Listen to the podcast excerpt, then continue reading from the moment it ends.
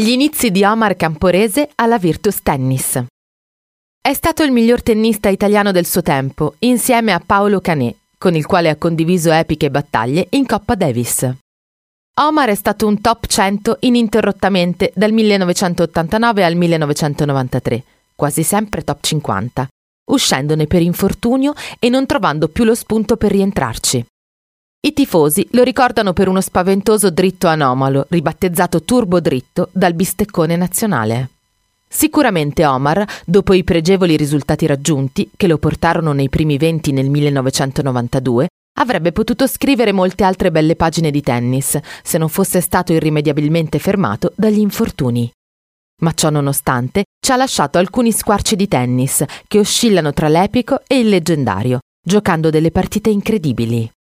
Il mio rapporto con il tennis è iniziato quando avevo dieci anni, dopo aver già praticato nuoto e calcio, ha raccontato in un'intervista. Un giorno mio padre mi portò in un circolo a Bologna e così mi appassionai. Pochi giorni dopo ero già con la racchetta in mano.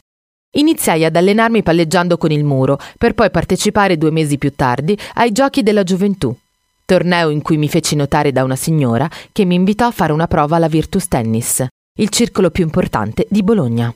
Ho così conosciuto il maestro Raffaele Spisani, proprio nel giorno del suo compleanno, il 10 maggio, ed è iniziata la mia carriera.